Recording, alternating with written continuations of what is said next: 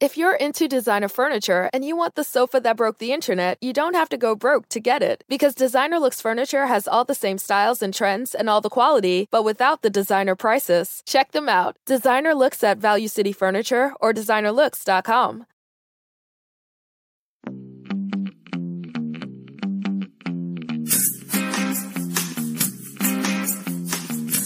Girl, so alluring. The Rovers Chat YouTube channel is proudly sponsored by sixyardsout.com. They've got retro football from every era with mugs, phone cases, and much more. They also have plenty of Rovers goods, including apparel with the famous 94 95 season and this season's kit. Check them out using the link in the description below. Hello and welcome to a very special edition of the 1875 podcast.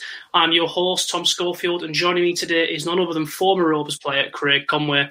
Craig, how are you doing and how's life treating you um, back in Scotland? Very good, thank you. First of all, thanks for having me on.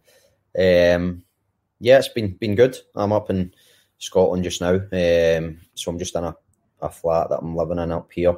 Um, so I think it goes without saying the strange times, but is what it is. Um, most importantly, football. I'm enjoying that. Um, it's been strange coming back to to Scotland a little bit, um, but um, it's it's funny. I've kind of done a round circle, and I've, I've ended up back in the place that it kind of all started really with living in Perth, um, because I lived here when I played up in Dundee United. So um, me and me and my wife is a bit strange coming coming back. Um, it's not changed much, but yes, it's good. I'm, enjoying it.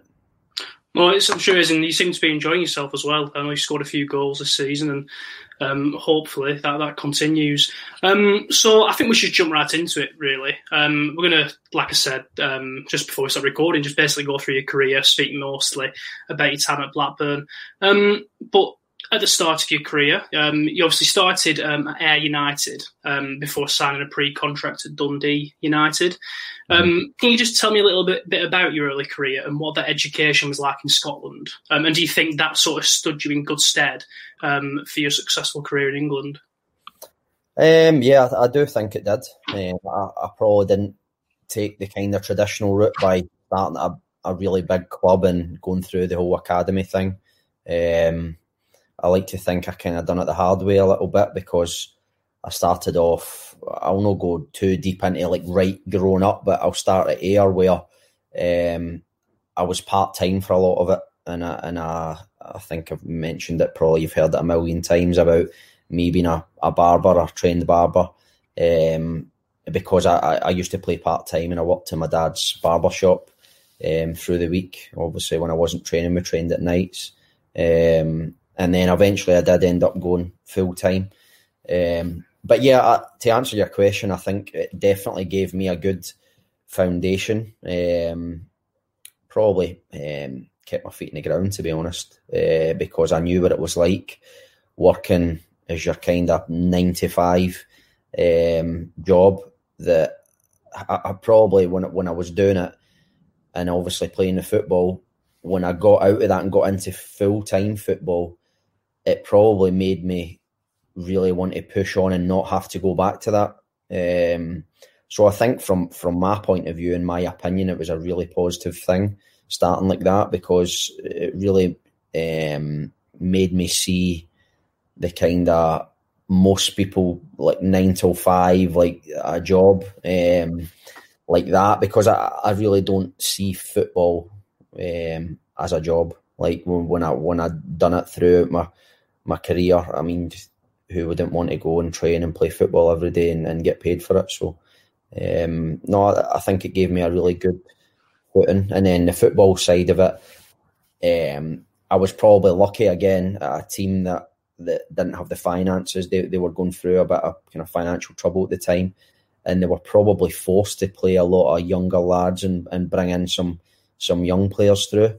Um, so yeah, I, I, was lucky from that point of view. Obviously, I, I deserved to get a chance, and I maybe would have got the chance eventually. But I think the club's hand was almost forced because of the financial situation that they were in.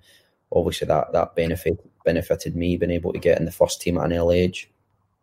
Definitely. Then obviously you went to, to Dundee United from here. Was that a big move for yourself? Because obviously Dundee United, a big club um, in Scotland. Um, was that something you, you felt you were ready to make at the time? That step um, into that world.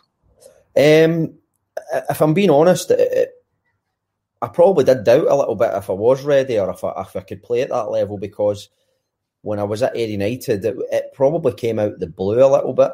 Um, I mean, I was playing well and, and I was kind of developing because at, at, the time, I think when it came about, I'd just turned 19.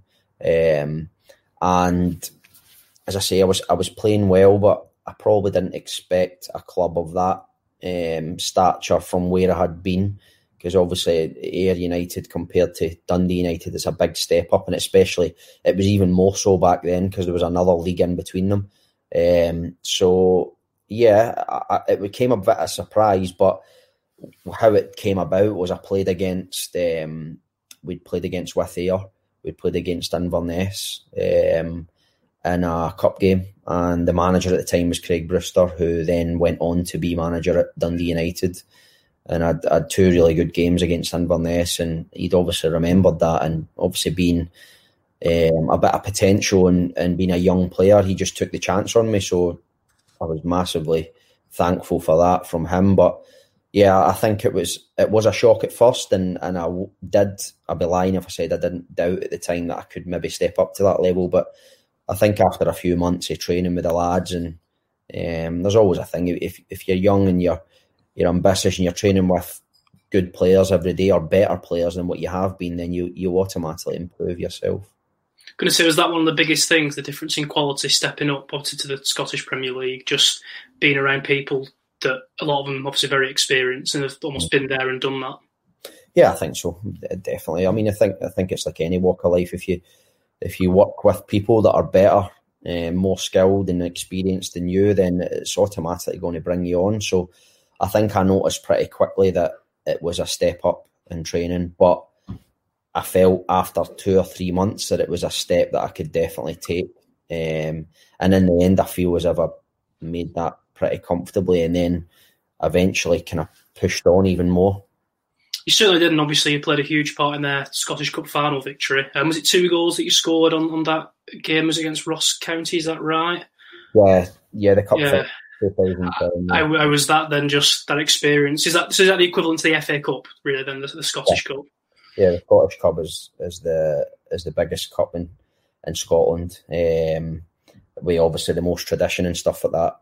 Uh, so I mean that day was, was incredible. I've obviously spoke about it many times, and I think that it was just one of the days that you you genuinely do. Once you become a footballer, that's it's amazing. But there's a lot, and I mean a lot of players that go throughout their full career without actually winning any silverware or or doing something like that. So I just knew how much it meant to Dundee United. Only had only won it once previously, um, and to go and do it again. We, I mean, I can only obviously explain it now, but if you were there at the time and the amount of fans that were there and how, how much it meant to to the city Dundee, it was it was unbelievable.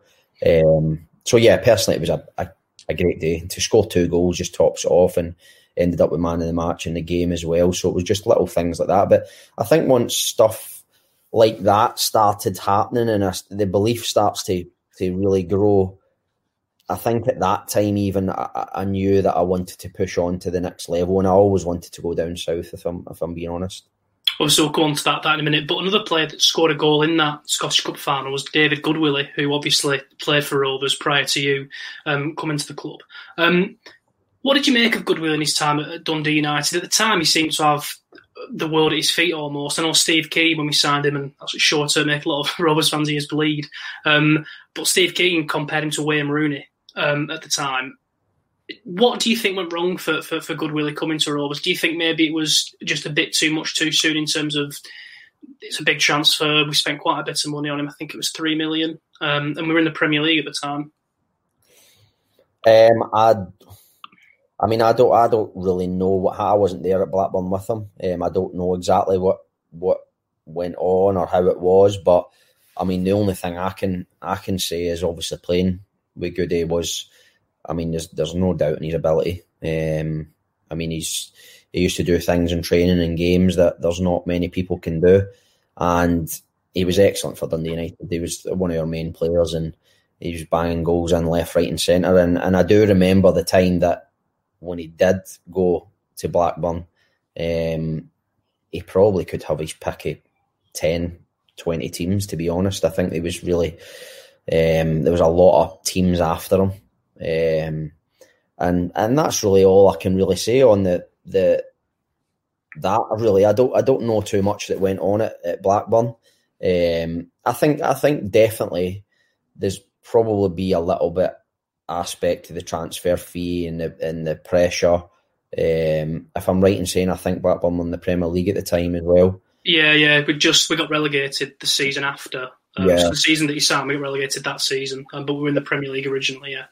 So I think as well. I mean, I, I can say a lot about um, Scottish the Scottish Premier League, which is is a great quality, but it, it's miles off the Premiership. Um, if, I'm, if I'm being honest, it's it's it's a big big jump. That um, not saying that Goody wouldn't be able to make that jump, but I don't know. It's just a, a big jump to take. The transfer fee, I don't, I really don't know. But all as I can say is how good a player he was when I when I played with him. Um, yeah, he certainly showed glimpses of it. Just it was, I think, consistency a lot of the time was was his issue, which I, I guess for a lot of players can be the case. Um, you finally did make your own move down down south, um, playing for Cardiff. Um, how did that move come about? Was that something you were excited to do? And as you said, was it something that you knew you were ready to take with the next step of your career? Um, yeah, I, I, definitely think it was. It ended up the, the season that we won the cup. Um, I was actually going to go to uh, Middlesbrough, um, but it was they, they put a couple of bids in uh, and Dundee United just didn't want to let me leave at that point. Um, I had a year left in my contract, and I think they were offering like six between six and seven hundred grand. So, in my opinion, it was it was really good money um, for like somebody coming from Scotland and also coming into the last year of my contract. I felt it was more than fair, um, but it wasn't to be. Uh, it never happened that summer, and um, it, it dragged on for when I, it's probably not fair to say it dragged on. It, there was talks going on for that full season pretty much, um, and I'd, I'd spoke with quite a few managers. I, I think we were really lucky um, as players at Dundee United with within that team because we had a really really strong squad, um, and we had a lot of players linked with moves. Um, and I suppose I benefited from that because um, I was one of the kind of main players, and I was I was obviously coming to the end of my contract. I was young, coming into my prime, and um, I spoke to quite a few teams that season. And uh, the Cardiff move came about when I was speaking to Watford, and Malky Mackay was the manager there. Went down to meet him. Um, I met a few clubs, but he just really impressed me when he was Watford manager. Um, so obviously started kind of negotiating about going to Watford, and then cut a long story short, he ended up getting the Cardiff job, um, and I was I think I was his first signing. So that's how it that's how it came about. Um, and as I said, I, I always wanted to go down south. Um, I never had any particular preference at the time. I just knew how good the championship was. I, I don't know. I could, I don't know if I could have squeezed maybe a Premiership side. I don't know. There was I spoke to a couple, but it never really materialised. And to be honest, I knew how good or how much a jump anyway the Championship would be. So I was just really happy. I mean, the clubs, all the clubs that I spoke to were top Championship sides. Um, so I was I was happy with that, and, and I, I couldn't wait to get started was obviously Cardiff were a top championship side at that time. I think it was in your second season that you managed to, to clinch promotion to the Premier League. You obviously scored against Burnley, um, which obviously makes us smile um, to, to, secure promotion. Um, again, it's that's a sort of similar question to the one with the Scottish Cup final. Scoring that goal to guarantee promotion, personally, was that a huge thing for you because obviously fans start singing your name, and it's like you're now in their history, I guess, aren't you? You're the one that scored the goal to get into the Premier League. Yeah, I think so. I think that that day was, was amazing. Um, obviously, I I wasn't aware at that time how much rivals Burnley would end up being, but um, it was always nice to look back in that. But no, I think I think that that side that we had that year at Cardiff were, was just relentless. Like we were just we just ground out results. Probably a little bit like Norwich this year in the Championship, where we could just grind out results. Left, we just we were so hard to beat. Um, I think we scored as well, like over sixty percent of our goals from set pieces, and it was just like we had a really strong squad. Um, and then that day was was amazing. I think to score the goal, get Seals promotion is amazing. Um, another kind of milestone to look back on. It was it was a great day, and obviously the parties after, and we we, we managed to secure promotion pretty early, um, and then obviously we went on to to actually win us go up as champions. So it was an amazing day, um, an amazing few weeks to be honest, um, and it's. Uh, kind of going into that, it's probably, if I'm being honest again, it's very, very bittersweet that season um, because I, I, personally felt I deserved a chance in the Premier League um, because I'd played, I think I'd played over 30 games in the season that we went up.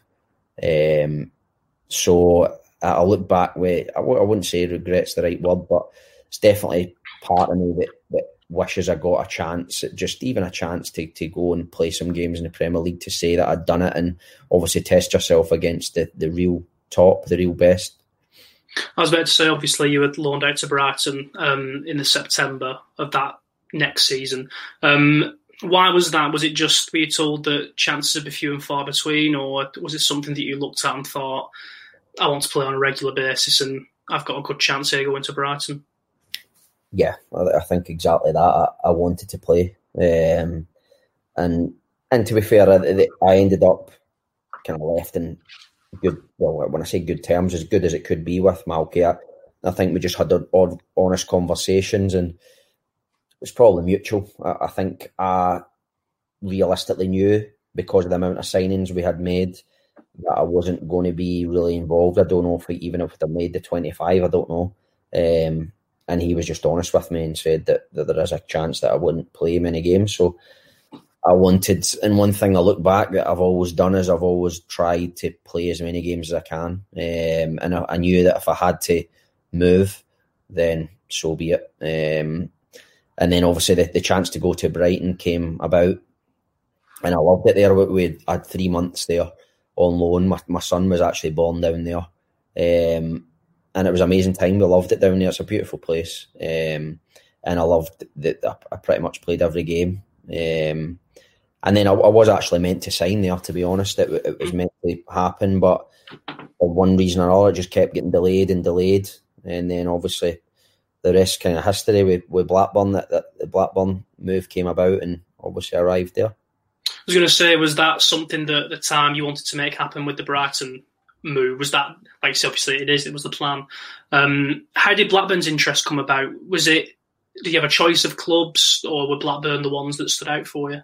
once obviously the Brighton move.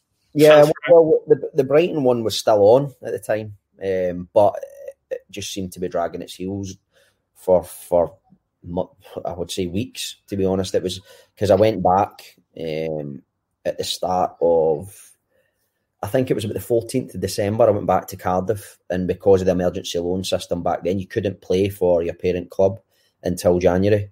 So I had to wait until January and they ended up signing with Blackburn literally the last the, the last day of the transfer window. It was deadline day, wasn't it? Yeah, yeah. So you can see how long the Brighton one dragged out for, and I was starting to just get annoyed with it a little bit. Um, and the Blackburn um, like move kind of came pretty late. Uh, I knew like my agent Mark had been speaking to to guys like Gary Bowyer at the time, uh, kind of on and off and then it seemed to just pick up pace towards the last few days. And before I know it, I, I was actually my little boy wasn't. He'd only been he'd only been about three months, but he was in. He ended up in hospital in Cardiff, and I had to leave to go up to Blackburn to sign. Um, so it was hard, but I mean, once I, I spoke to guys, and I, I know this is a bit cliche, but when a club the size of Blackburn comes, obviously I've, I've, watched football my full life, and obviously knowing the, the one in the Premier League and how massive a club they are, um, it was an absolute like I knew it was a stick. I was doing it. Like, it was it was a no brainer for me. Um, and I think any player in their right mind, if they go and they visit the training ground and the facilities that Blackburn have got, then that just kind of like seals it for you. Um, because it's a, an amazing place to, to train every day. Even a, beautiful part of the, the country that and like Ribble Valley is just an amazing place. I love it. Um, and yeah, that that. I knew I knew it was happening as soon as I met the manager. That was I, I was going anywhere else you were in phenomenal form for us that season. I think in your 18 appearances from January onwards, I think you had 17 goal involvements, something like 13 assists and four goals. Um, obviously, that season, um, from a fan's perspective, we should have, have made the playoffs. Um, just want to say some results that season to you um, that perhaps you don't want to think about. Um, the Sheffield Wednesday 3 3, where we were 3 1 up. Um, the loss against Burnley, 2 1, I think Jordan Rhodes had the chance to make it 2 0 mm. and hit the post. And then the Yeovil 0 0 at home. Um, yeah. Looking at that Blackburn side back then, is that should that team have, have done better than they did? Because um, I think as fans, it's something we look at and think you got strikers like Jordan and Rudy, who we'll go on to speak about a little bit um, later. Should we have gone up with that side? Should we have done better?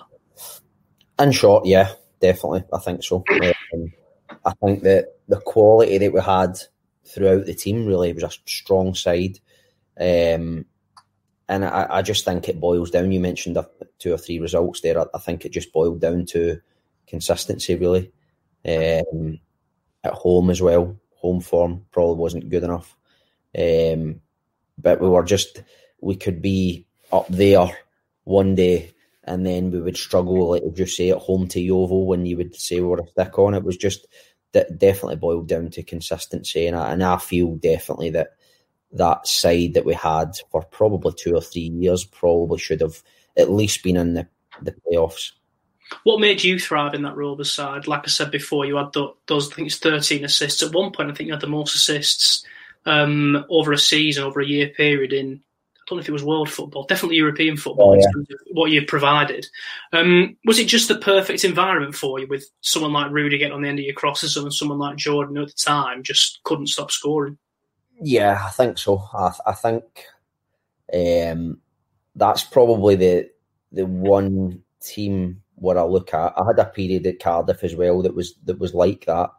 Um, probably about an eight month period at Cardiff in the season that we got promoted that I was involving a lot of goals. Um, but definitely that probably I don't know. I think I'd over over ten assists for about four or five seasons in a row, um, and I definitely think it was just perfect circumstances for me as a player, um, as in the role that I played. Um, I think as a as a winger, um, because I think that the way I've played over the last few years have not been really like that. As in, like I've not been played as an out and out like in a four four two or whatever it was. Um, I just think it suited me, yeah. And and I think in Jordan and Rudy, I had two people that were perfect for somebody that strength is crossing. Um, and I used to speak to to Jordan and Rudy about about that and knowing they, they just knew they had a real knack in knowing whatever foot I was on, they knew where the ball, a high chance where the ball was going to go. And I used to just speak to, to Jordan and Rudy where they knew if I was going on my left foot, Jordan would get across the front and Rudy would be at the back post always. And that they just made the same runs all the time. And it made it really easy for me where I knew that I just had to put it in an area and not try and like your David Beckham cross where it's perfectly whipped and with plenty of pace. I just knew that I just had to put it in an area. And then I knew if I was cutting back, there was a high chance. I knew, I just knew um, Jordan would get across the front of the ball and and Rudy would be in at the back post. And the amount of times that the goals came from probably the majority Rudy at the back post, that, that kind of cutting in my right and whipping it, the amount of times that he, he would be there was, it really did make it easy for me. But at the same time, he still owes me money for his move that he got off of my crosses. he did it. It was a big move as well. I was going to say, obviously, both Jordan and Rudy got the moves um, to other clubs. Um, it's not as gone as well, let's say, for them since they left Blackburn. Do you think it's because they haven't been in a team that has been basically told to service them? Because, like I say, it was you. You always knew what they were going to do. Jordan run the front post, Rudy be there at the back do you think it's a case of they haven't had those circumstances at other clubs that they've just not been able to perhaps recapture that kind of form? Because I think Jordan Rhodes, especially, is one that Rovers fans look at as we absolutely loved him and adored him. I think we take him back now, to be honest with you. Um, but he hasn't scored as many goals since he left. Yeah, I, th- I think so. It, pro- it probably wouldn't be fair for me to comment on what's went wrong or anything like that because I, I really don't know what the circumstances have been with, with where they're playing. But I do. The only thing I can speak about is what the time that we had at Blackburn, and I, th- I think that definitely suited them both. Um, I, I, just think that.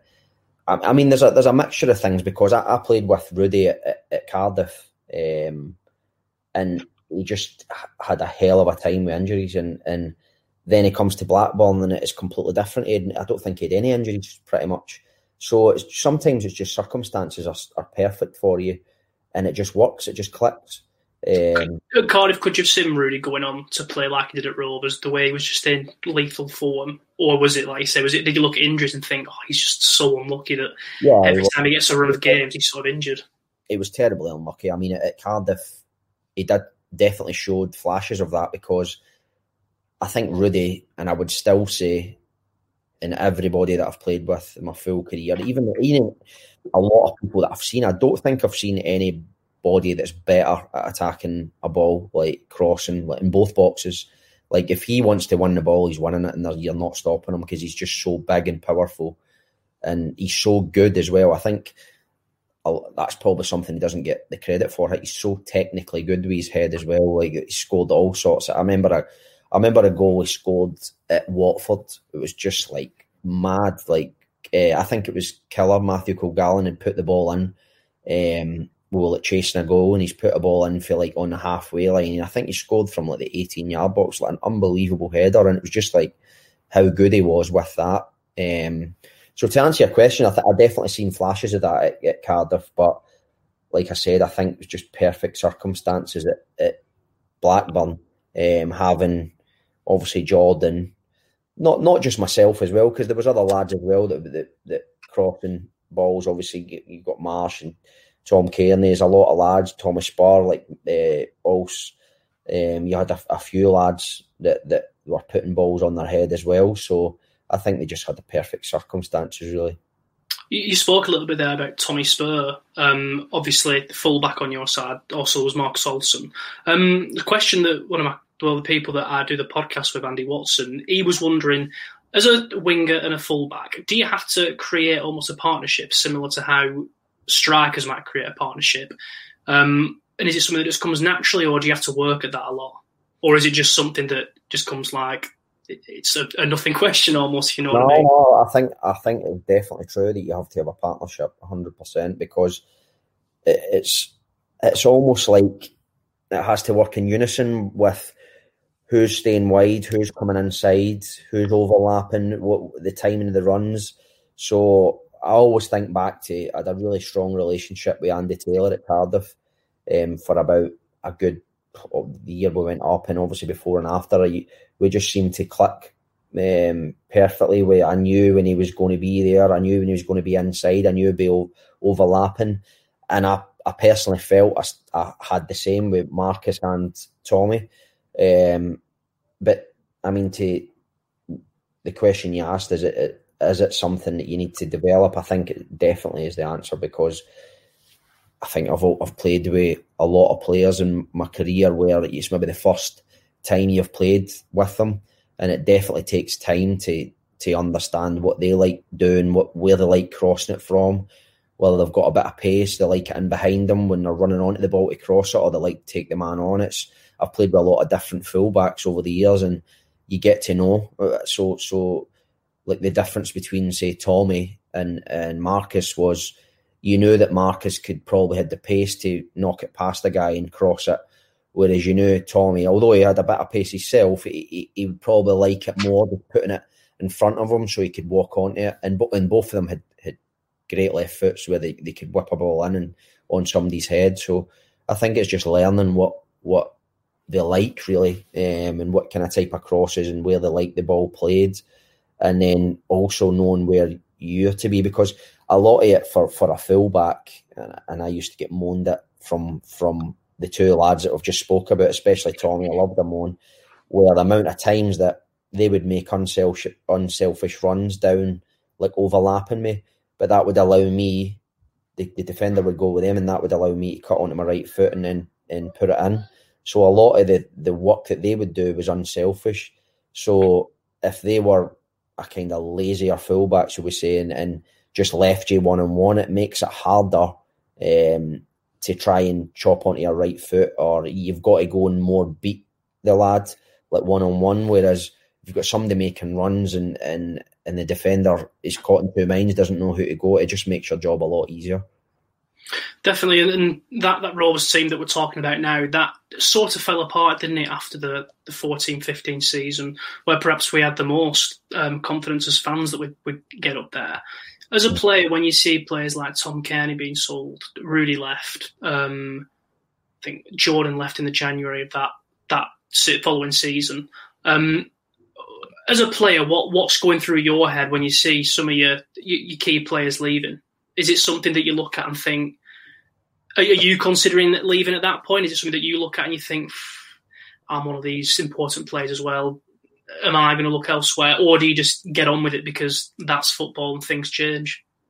Um, I think a bit of both. To be honest, I, th- I think you, you, I'm the type of person that I'm. I just kind of got on with it, and and at the end of the day, like. I, I think as much as you can say as much as you want about like the club and stuff like that, but the, lads that you've mentioned, probably ninety nine percent of them probably wanted to move anyway. So if if you've got a lad that wants to leave and you've got somebody that's putting in a good offer, then you can't really blame like the club for for letting it happen.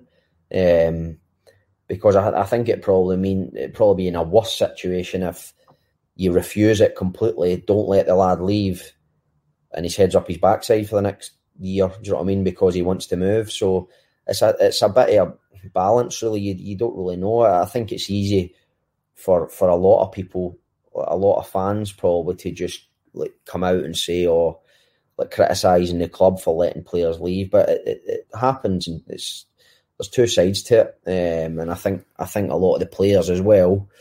Um, if they've got the chance to move, whether it's the Premier League or whether to go and double their, their money to play at a, a bigger club or whatever it is, whatever it may be, then there is a decision from the player as well, which is a large part of that.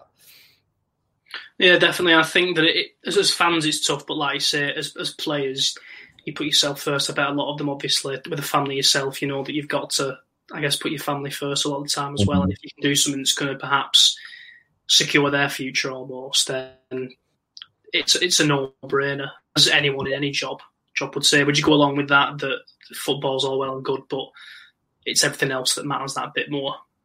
Yeah, I think I think like just because, and this isn't just like Blackburn or, or it's every club. I, I think I've done it myself. Listen, I've been a, I'm a I was a Celtic fan when I was younger, and it's easy to criticise what the club do and what the decisions that they make, and I think when you become a player, you realise you see the other side to it, and as you say, you've got a family to look after. You've got to, I mean, football is a very very short career.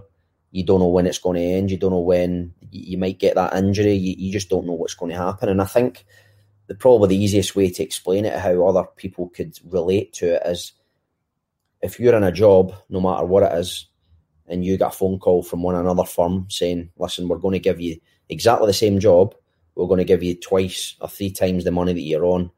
I, I think, I mean, I don't know really need to answer that question. I think 99% yeah. of people, I know what decision they would make. So I think it's easy, but I think it's thrown about quite a lot as like, there's no loyalty and stuff like that. I don't think, I think loyalty in football disappeared a long, long time ago. And I think if you look at it, put the shoe in the other foot, if you look at a club, say, So say you've got a top player that's playing and scoring plenty of goals, and he's got clubs that are after him and they're bidding for it, and obviously every fan wants to see him staying.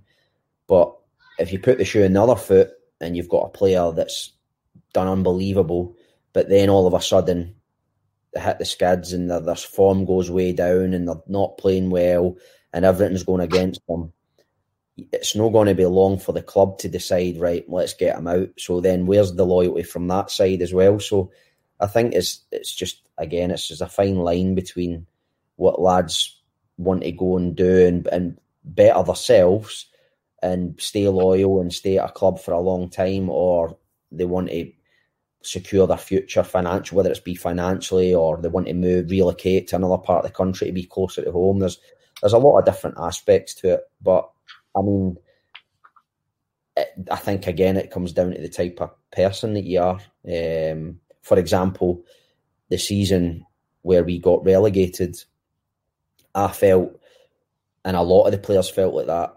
There's no way that I would have left because I felt. I mean, well, we were. We, it was it was because of us we got relegated. We weren't good enough, so I felt almost obliged to.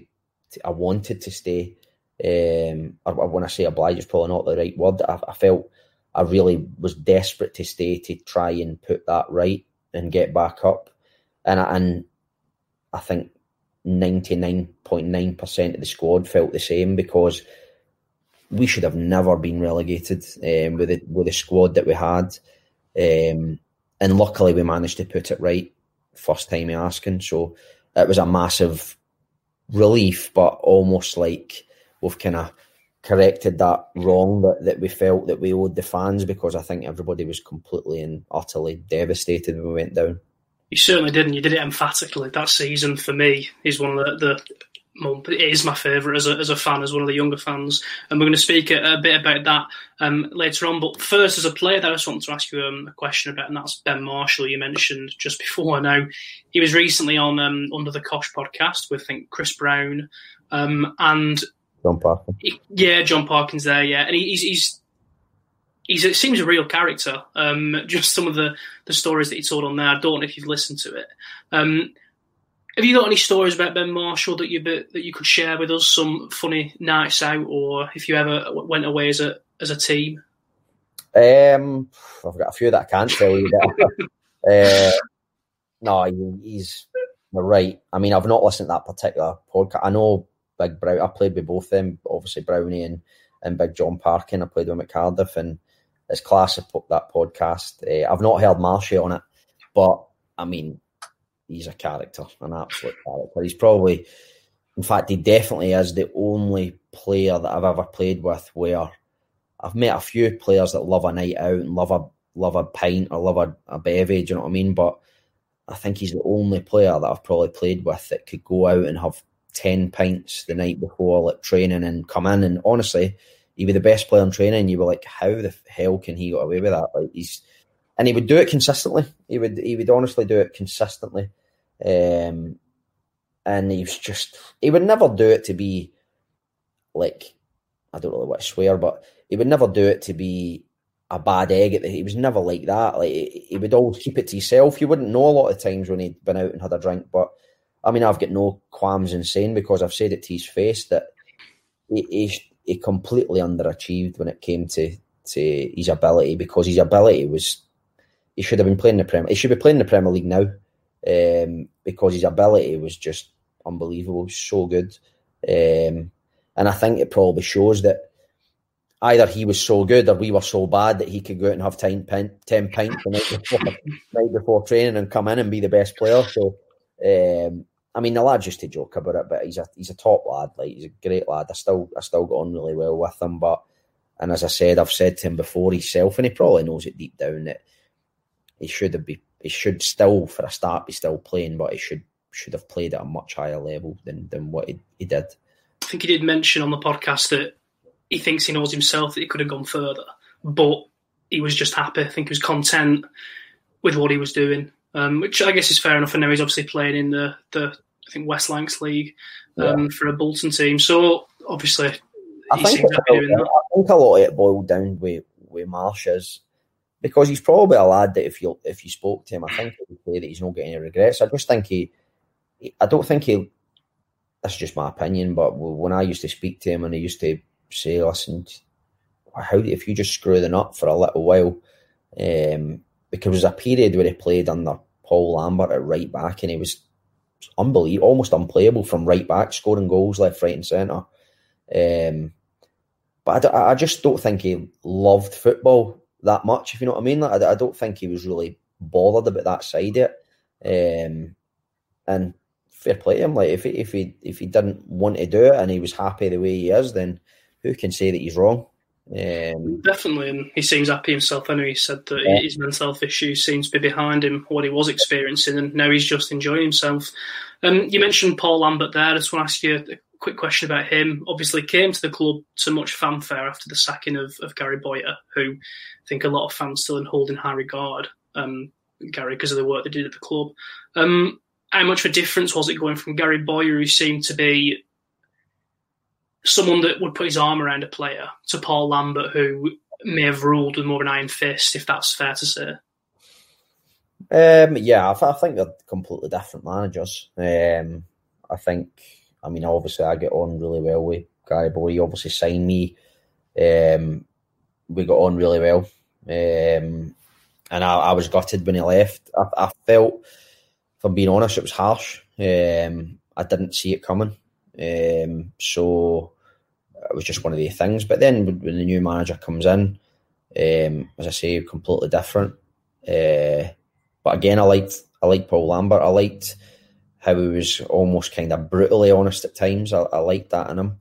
Um, but obviously, it didn't last too long with one reason or another. It just, um, I think the relationship with him and the, the owners seemed to just go the wrong way. So um, of cut cut it short. Um, how, how long before did you know that he was going to be leaving? Did you find out at the same time as us, or was it quite obvious quite um, early on that he was going to be leaving? No, it was a massive, massive shock. Like he, he basically came in the training ground one day and just told all the lads, and it was really strange and a bit of a shock. Um, I mean, listen, nothing in football surprises me. To be honest, I've seen that many things that anything can happen. As I said right at the start of the program, we're talking is football is just literally anything can happen. So yes, it was a surprise, but in the whole football, there's nothing really that surprises me too much. Anything's possible. Obviously, left and someone else came in that I don't think he ever really had a chance, even if he had have been brilliant. But there's just someone I want to ask you about. Something to ask you about before. Um, there was a rumor at the time, and you might know nothing about it. Um, but I thought I'd ask anyway. Um, Neil Warnock apparently had all but agreed to become manager at Rovers before Coyle took over. Is that anything that you're aware of, or uh, to your knowledge, is that just the media making rumours and, and, agents talking? Um, I never knew about that. no. Did you know? I, that's what I thought. Is it just just something that was in the the media? I don't know. I mean, whether that's true or, or not, I'm not sure. I mean, I think I can't remember what Neil Warnock was doing at that time. He just then. left Rotherham. Right, so I don't know. I'd, I'd, be surprised if, if he was available and they had agreed and then they, they changed their mind. I don't know. Um, but no, I, I genuinely don't don't have a clue about that. I didn't know. No, that's, that's fine. It was just something that was uh, in the the media. I don't know the Sky Sports banners at the bottom saying he'd agreed. I didn't know if it was something yeah. that you were aware of. Um, or not. Um, but the man that, that did take the job is Owen Coyle. Um, ben Marshall spoke quite a bit about him as well on, on the Under the Cosh podcast. Um, said that he had a, a, fridge of Irn-Bru in his office and he'd offer it, people at about nine o'clock in the morning. As a as a fellow Scot, is that something that you would have took him up on, or is Irn-Bru not your drink? I do I do like an Irn-Bru, but maybe not nine o'clock in the morning. it was I think he was sponsored at some point with Irn-Bru um, back in the day when he was up in Scotland, I think. Um, but yeah, no, that that that is true. He, he did have a Fred crew of it. Um, but yeah, I mean, as a fellow Scot, he, he was a character like, and, and as you say, I think you said at the start um, when you started speaking about him, I, I think it was probably never going to work from from the time that he took over because I think everybody had made up their mind anyway. Um, the, the players certainly didn't. That that wasn't the feeling of the players, but again, it was just one of the ones that just never seemed to work out. I think coming from Burnley as well, obviously, well, not coming from Burnley, but having obviously got them promoted, and I think as fans, it was almost a, a kick in the teeth um, that they bring him in. Um, how did you view him as a manager? Was it did you enjoy playing playing under him, or is it just a case of he was the manager and, and you did as you were told at the time? Yeah, I mean, again, like I don't, I don't know how, how much you know about Owen Coyle, whatever. He's, he's a great guy. Like he, honestly, he's like such a good guy. Um, but again, just it just never worked. I think we needed a little bit more in terms of, um, I wouldn't like to say coaching, but maybe just a few tactical things. It just it just didn't seem to work for him. Um, we had periods where I thought it was going to turn around, but I think again, it, I, am sure we went our first game, first six games without a win. Uh, yeah, four one against Norwich, I think, in that first yeah, game. Yeah. And I, and I, it got off to a really bad start, and I, th- I think we just got stuck in a real rut. Like I remember thinking back to that, we'd. I mean, we all lads used to have crisis meeting after crisis meeting. We're just trying to come up with how we could get out it. Um, and again, I, I think we were just so deep in a rut that it was going to be really hard for us to get out. Um, and we nearly did do it. Yeah. Um, we, we did, and obviously the man that came in and sort of turned the ship around is still there now, and that's that's Tony Mowbray. Um, he seems to be a real football man, a real players manager. Um, could you see straight away when he came in? Was all of a sudden there was a reignited belief that you could get yourselves out of this? Um, and like I said, we very almost did. Um, yeah, I, I think so. Uh, I, I, felt that we still had a good chance or, or a, a, chance of getting getting out it. Um, but I don't know. Maybe maybe the change happened too late. I don't know. Um, but I think certainly towards the end of the season we gave ourselves a bit of a chance. Um, and I, I, don't quote me on this, but I'm sure that it's the highest that a team's ever went down. Yeah, I think it was something like 54, 53 yeah. points or something like that. And... and... it was hard to take. I mean, we went and done our job at, at Brentford on the last day. We, we obviously won, which we had to. Um, but I can't remember who it was that were that were matching. We had to match. Was it Birmingham or something like that? Birmingham, I think Nottingham Forest as well yeah. were involved in it, and um, obviously the Burn there was a bit of controversy that season because Huddersfield yeah, made ten changes. As a player, did that really frustrate you that you almost look at it and think, God, because Birmingham were down to ten men that game as well. Yeah, uh, I mean, I could you could say yeah, but to be honest, we were in that position because we deserved. It was nobody else's fault, and I, remember a few. It was a bit of a kind of um, a lot of people spoke about it, a bit of controversy over it. But I think when you step back and look at it, I mean, over the course of a season, the bigger picture, all right, we would have loved Huddersfield to treat it as competitive as what they they would have, um, but I think they were preparing for like playoffs or something like that, and you can't blame them. You know what I mean? It's it's the manager's decision at the end of the day. There, they deserved. They were in that position because they'd done well. We were in that position because we were crap, effectively. No, uh, yeah, it wasn't wasn't the best season, and yeah, obviously the rebuilding process sort of began. So, like you said, just that you never had any thoughts of leaving after the relegation. Was it always a case? I'm definitely staying. Yeah, hundred percent. I wanted to stay, um, and a lot of the lads were the same. I don't, I don't think we really lost many at all, really. Um, but no, it was just one of the, the things that we felt we wanted to go and put it right, and luckily we did. Uh, as the first time in asking, so it was it was great. Um, and I think in the end, I think Wigan, they they obviously they won the league, um, but I think the two the two is because I remember Shrewsbury were really pushing us for a long time, but I just think we had too much for them in the end, and um, we ended up going on and, and, and getting promoted pretty comfortably. Um, but I, I think we were as a squad. I just felt we were really, really professional and just done a, a right job. We were really committed and we we we'd done what we set out to do. And obviously, along with the, the managers, um, massive part of that was was was brilliant. It seemed to be a really tight knit squad. That squad, obviously, uh, big characters came into the club: Richie Smallwood, Bradley Dack. Um, is that one of the best squads you've been part of in terms of just everyone pushing together towards one goal? Because it seemed to be, like I said from the outside, that you had this real tight knit togetherness. Yeah, we had a great set of lads. Um, real, real good set. Like just, I think I've been in teams before. Not many, I must say, but you kind of get some cliques, and as like some lads are like won't really speak to other lads too much. Or it's but at Blackburn that year we we had 24, 25 lads that were mates, proper mates. Um, used to socialise um, when you be, you should when you were able to socialise, but Yeah. um, used used to socialise a lot.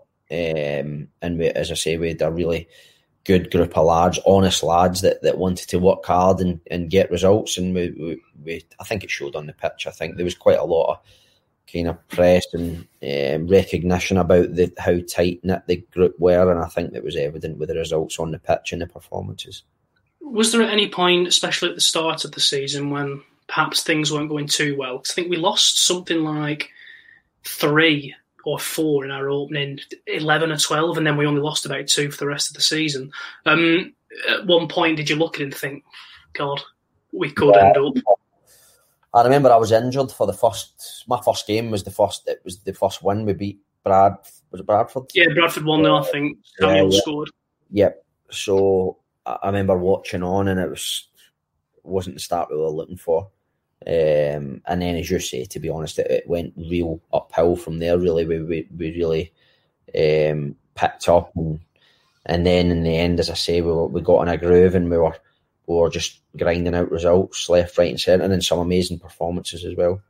Certainly was, and there's just a couple of goals of yours that season that I want to talk to you about. The first one, probably more of a, a humorous reason, um, it was the goal he scored against Portsmouth. He just came like a steam train out of nowhere on really wet, boggy pitch and, and dinked the keeper, and the steward took a tumble. Um, well, that steward's actually my dad. so yeah, um, Wow. do you do you remember seeing him take the tumble, or is it all a bit of a blur for you? Did you just see the goal? No, I, rem- I, I remember obviously when I scored that, and, and we do like, video analysis after after the games, and I remember the the the media guys had highlighted your. Well, I didn't know your stab, but Yeah. they had highlighted them, and we watched it a few times. To be fair, it was it was brilliant. Um, but yeah, it was class. Like we, we did we did look at it, um, and I didn't notice it at the time, obviously, because you're just so in the moment with the goal and obviously winning the game and and stuff like that. But then when you look back and I'm, watched that a proper few times, to be fair, and it was it was going viral almost on Twitter. Yeah, I think the, a few newspapers did a, a story on it. Um, but yeah, another goal, obviously, was it the Bradford one? Um, it was Bradford, wasn't it? Yeah, I was that because obviously I think those games against Peterborough and Bradford really, I think obviously we sealed it at Doncaster, but it was those games I think where we looked and thought, you know what, we're on the verge here. We're we're a result away. I you seem to have a lot of emotion in that Bradford goal. I know that the, the picture of you sliding on your knees in front of the, the Blackburn end towards the corner flag. Uh, What was that like? Just you scored a lot of important goals, it seems, in Mhm. your, your career. Obviously, the cup final, Cardiff's promotion when you're in that one against Bradford. Yeah, I think I mean the emotion obviously was there. Just we we, I think as well. I'd probably not started maybe a couple of games before that. Um, just frustration really, and then knowing how big a goal it was, or how not as, big a goal, just as important how winning games was. I think probably just emotion just come out, just probably just get a wee bit overexcited. Um, but yeah, I, I think- you at all. I think once you get you, you start to get close to a kind of goal, like a long term goal of trying to get promoted and, and knowing how important the job is. uh, Every goal and every win is just ticking another one off, and you know how important they are when it gets to the kind of crunch time of the season. Uh, what point in that season did you look at it and think, right, yeah, we're going to do this? Was it a case of it's not done until the Doncaster game, or was it before that you thought, you know what, we've got this I thing? think, I think once, um, as a footballer, you're kind of caught just in the moment all the time. Like you're, you're. I mean, it's almost like a cliche. You hear it so many times from footballers. Where they say we're just taking a game at a time and stuff like that. But you, that's really what you need to do because if you get if you get drawn out about thinking about the previous result not winning, or you think about two games in front of you that's when you trip up um, because you've just got to take every game as it comes. Every game's completely different. Um, whether it's the pitch, whether it's the tactics, whether it's the team you're playing, whether the, their main players is going to cause you problems. There's a million different things. Um, so it's probably all we can really take on as the next result. But yeah, as you said about probably just ticking each result off, and I think once Shrewsbury started to kind of um, struggle a little bit and the gap started to grow a little, then you, you just start to see the kind of light at the end of it.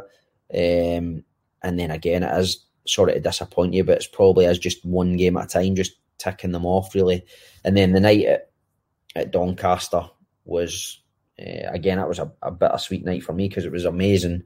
But I ended up, I broke my foot and I played on with it. I didn't even know I'd broke it.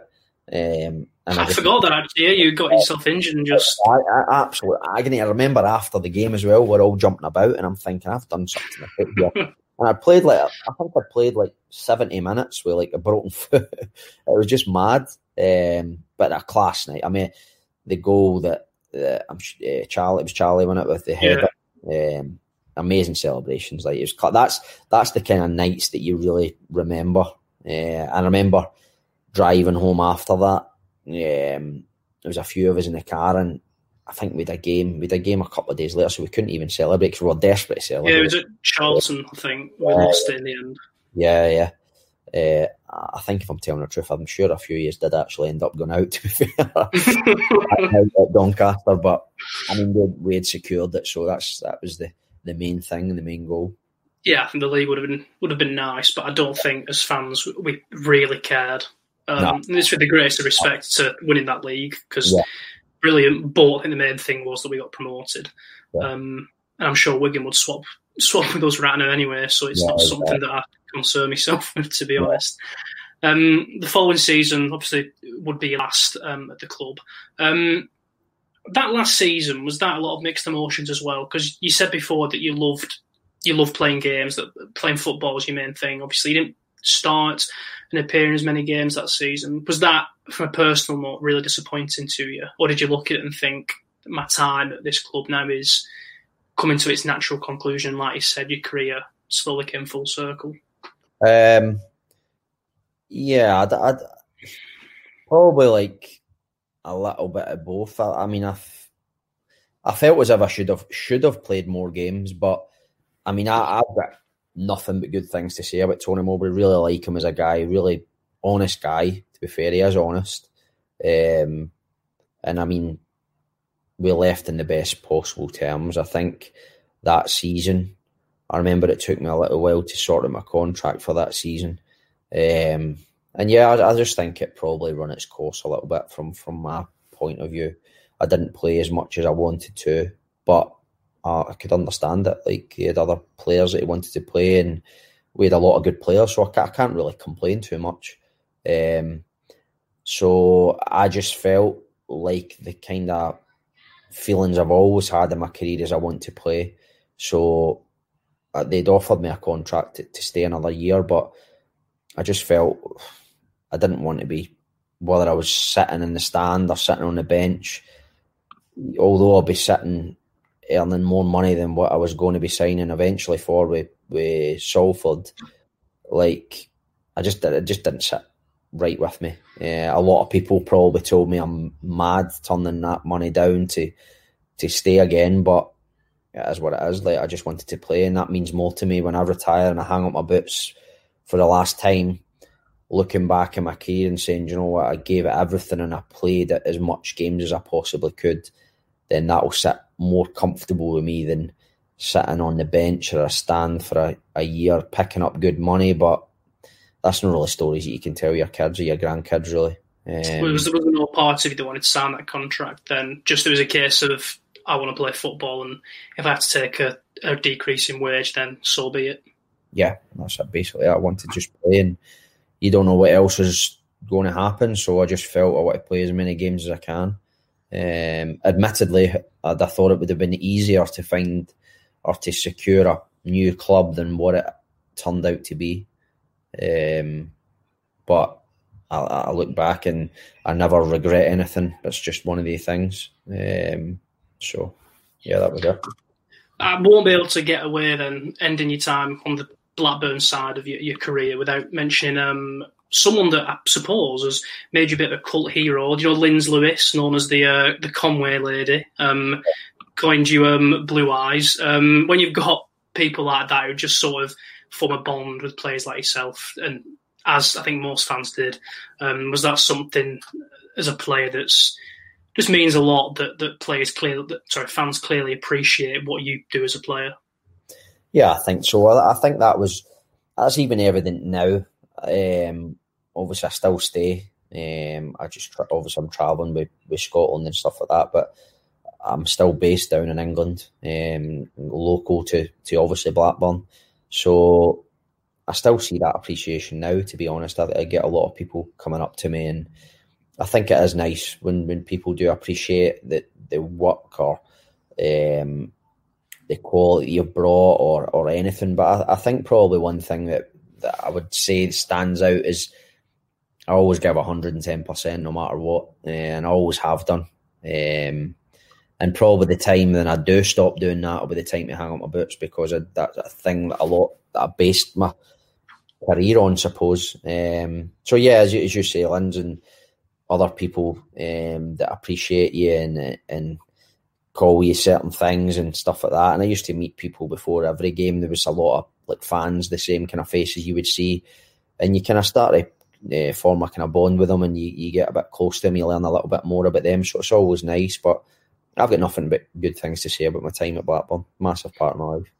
Definitely, and like I said, did eventually come to its end, and you, you moved to Salford there's been a couple of questions that have come through to us on Twitter asking why Salford. Because I think as as Rovers fans, we felt that you could still give something to us on the pitch, and obviously Salford in League Two, so it was quite obviously a couple of divisions below. Was it because it was still obviously, I guess, in that northwest area, um, or like I said, was it just at the time clubs clubs weren't showing their hand? Yeah, yeah, basically. Um, I, I probably put too many eggs in the one basket with, I was I was obviously I was meant to be going at, at Bolton. I thought that was going to happen, um, and I was training there, and obviously well aware of the situation that was happening at the time. But we thought the takeover was happening, um, and it didn't eventually. And then the, the move just ended up not happening because the, the managers came in, the new managers, which again was a bit of a shock with the um, the manager leaving. But again, like it goes back to my original comment about football. You just never know what's going to happen, and for one reason or another, the Bolton thing never materialised. And if I'm really being honest, I was I was in I was struggling like to get anything. To be honest, like I, I really was. I think because it was so late, um, a lot of teams were were basically signed the players that they wanted to sign, and that was really it. Um, and then uh, uh, obviously the chance to, to train with with Salford was came about, and then I went and it and it went well. I always backed my myself to whether I had to go. I've got no qualms about going, and whether it's a trialist, you can call it what you want. Training with a club, I don't know, um, but I just backed myself. I knew that it would be fine. Um, and then it ended up with a sign there. Um, and again, I've, I've, there's a lot of different things with like talking about like regrets and stuff like that. A mixture of things. Obviously, COVID just came in and just absolutely ended it all. Really, um, nothing you can do about it. I mean, there's there's probably things as well. I, I didn't manage to do a pre-season because I didn't sign there until like September, October. I think it was uh, maybe even into October. Um, so I ended up only really there for like I don't know three months, four months, something like that. Um, so yeah, I didn't really get the chance to get in a groove really. Um, again, not making excuses, but COVID came, league got cancelled. That was and that was the end of that really. so was there never any discussions to sign back on for another season? Was it? Yeah, well, I, spoke to, I spoke to Graham Alexander and I was in constant contact with him about it because um, I was still their player until obviously July. Um, and they were they were speaking about potentially staying with the manager, but it just never really ended up happening. And and again, it's probably one of the things I couldn't wait forever. Um, and as I say, I wanted to play, and then the chance to go to St Johnstone came up. The manager phoned me, obviously a former Blackburn player, Callum Davidson. Um, he phoned me, and I, I, just really liked the guy. I really liked what he had to say, and um, that was it. Really, I just decided to go up. It wasn't my plan at all, really, at any point that I would ever go back to Scotland, but it came about, and turns out I'm, I'm enjoying it. So No, you like you said, you seem to be enjoying yourself there. Obviously, three goals this season, I think. Is that right? Is it three? Yeah. Make sure yeah. my research spot on. So, how are you enjoying it back in Scotland? Then, like you said, it's come full circle. Is it? Is it strange being back in in a league where you, your career really took off? Um, yeah, as I mean, it was strange at first. It's not. I wouldn't really say it's strange now. I mean, for obvious reasons, that it's strange anyway about you know fans and stuff like that. But uh, again, you almost kind of get used to that. It's probably been that long now that it was been. Um, for one, you get fed up talking about it. it's probably as much as much people are probably fed up talking about COVID and fed up of it and full stop. I think that's probably the only conversation I'll speak about COVID because I think it's just annoying everyone. But um, I mean, listen, it's obviously been a serious thing. It's affected a lot of people, so you've just got to to hope that it, the vaccine's going to help it. But yeah, it's been strange not playing in front of fans and stuff like that. I've, I have missed that. I think I think that's one thing that not just myself but a lot of players have been speaking about is that you probably don't appreciate how much fans really make the game better until you're playing without them, um, because it's just little things like the the the. I mean, they can change. They really can change the swing or the momentum of a game um, by the, their reaction to a certain, whether it's a tackle or a shot or anything they can get on the other side. I mean, I think it's benefited benefited a lot of teams who are normally under pressure at home as well that have not got the fans. There's many different things that it does affect. So, um, but yeah, I, am enjoying it. The actual football, I'm enjoying playing, and obviously this this week we've got a big semi final um, to prepare for. So looking forward to that. Playing at Hampden again, it'll be. It's a shame that there's not fans because there would have been a really good turnout. Um, but I mean, it's a semi final at the end of the day, so another chance to get to, to another final. Obviously, for yourself, that must be good at the the age of 35 now. You're still there and, and in those big games and, and still trying to win that silverware. Yeah, yeah, definitely. It's good to to be part of it. And um, as I say, it'll be, be a tough game. Hibs are a good side, but at the end of the day, it's a semi final. It's 90 minutes to get in a cup final, so we'll give it everything.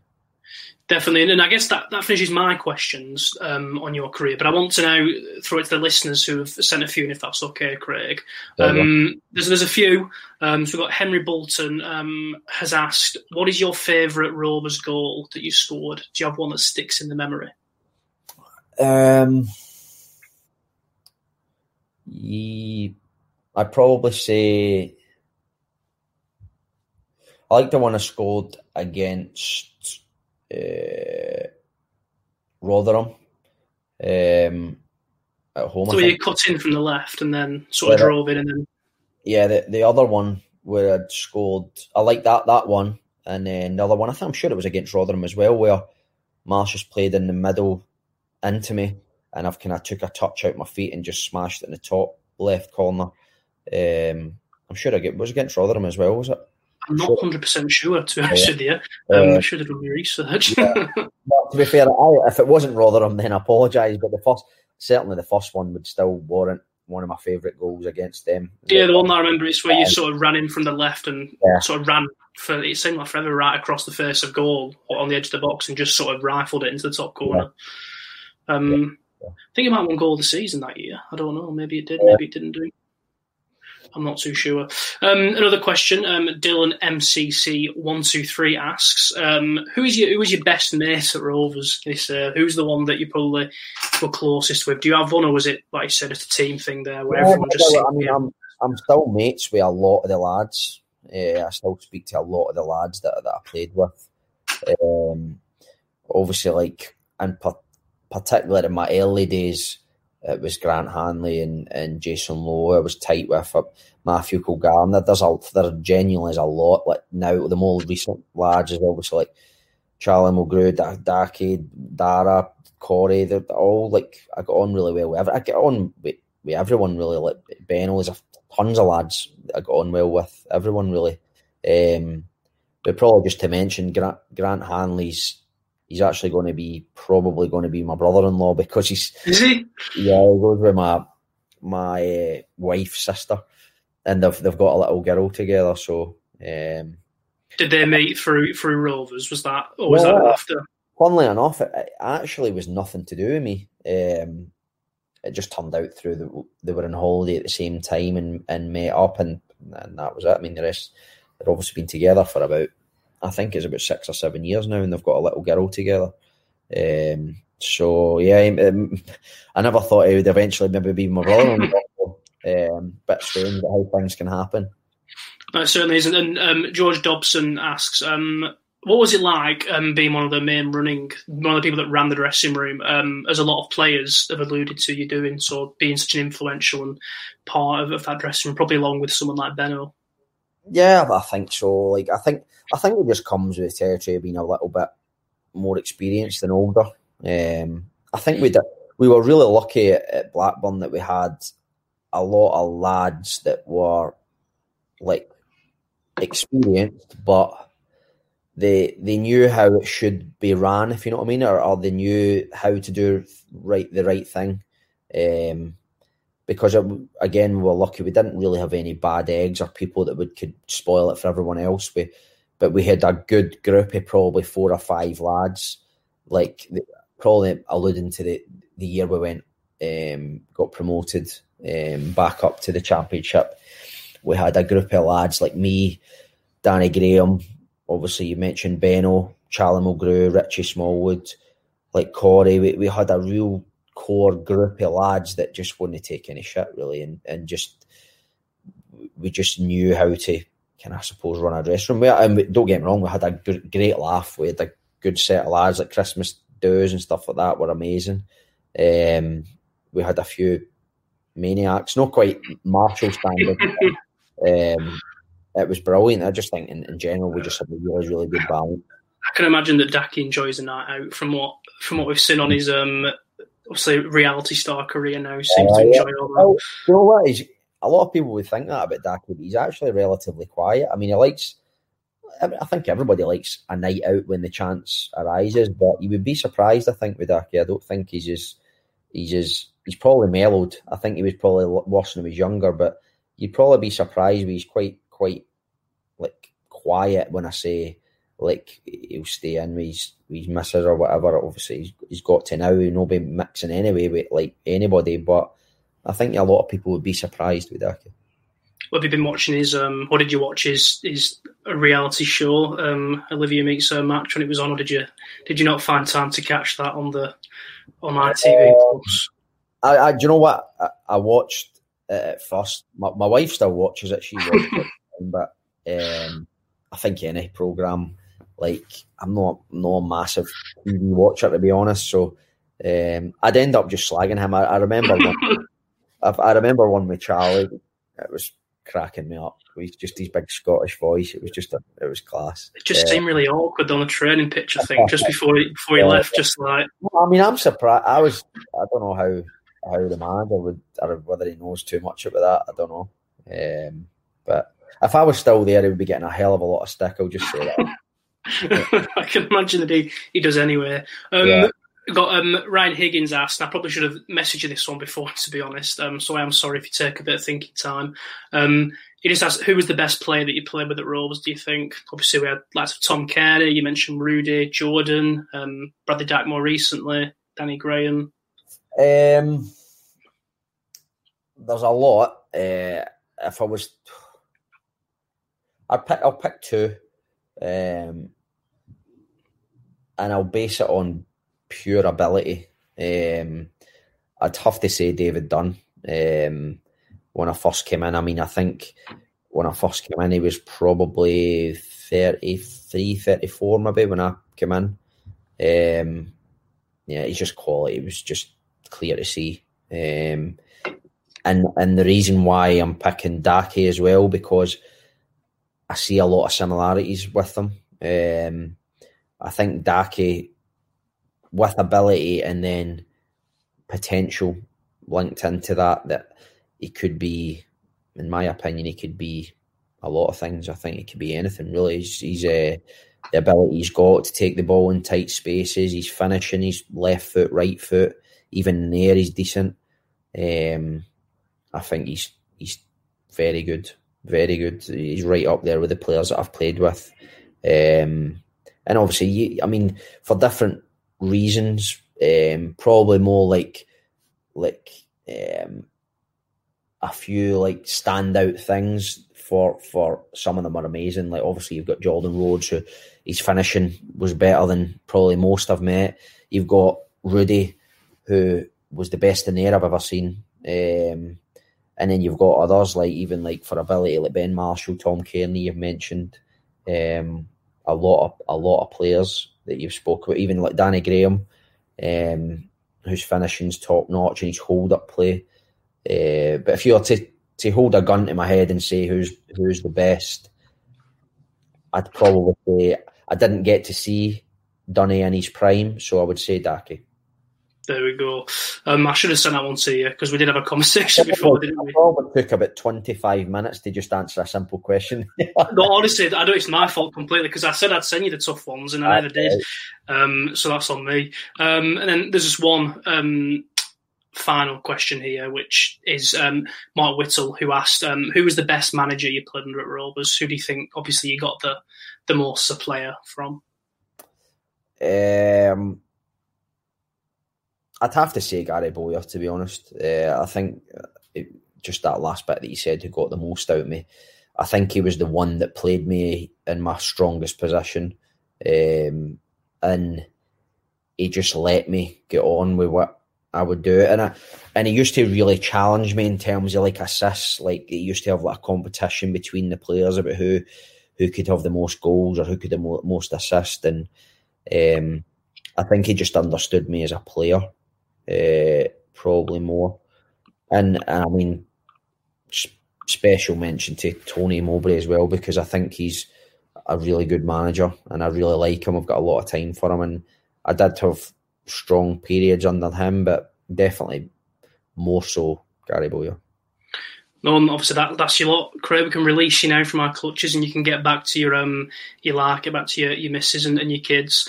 Um, yeah. but um, obviously, we would like to thank Craig um, for joining me today. Um, it's been an honour speaking to you, and I wish you all the best for the coming season. Obviously, good luck in the, the semi final coming up. Um, and of course, thank you to you out there for listening. Um, we hope you've all enjoyed this very special edition of the 1875 podcast. See you next time. Thank you very much. The Rovers Chat YouTube channel is proudly sponsored by SixYardsOut.com. They've got retro football from every era with mugs, phone cases, and much more. They also have plenty of Rovers goods, including apparel with the famous 94 95 season and this season's kit. Check them out using the link in the description below.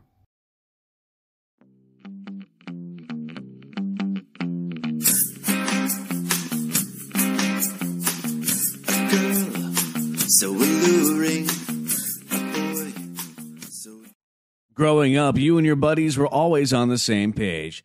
Thursday was pickup basketball night. Saturday was an Xbox gaming binge, but then the buddies started falling off one by one. So what if they all have that ring on their finger and you're the only single bachelor left? You've got your own bling.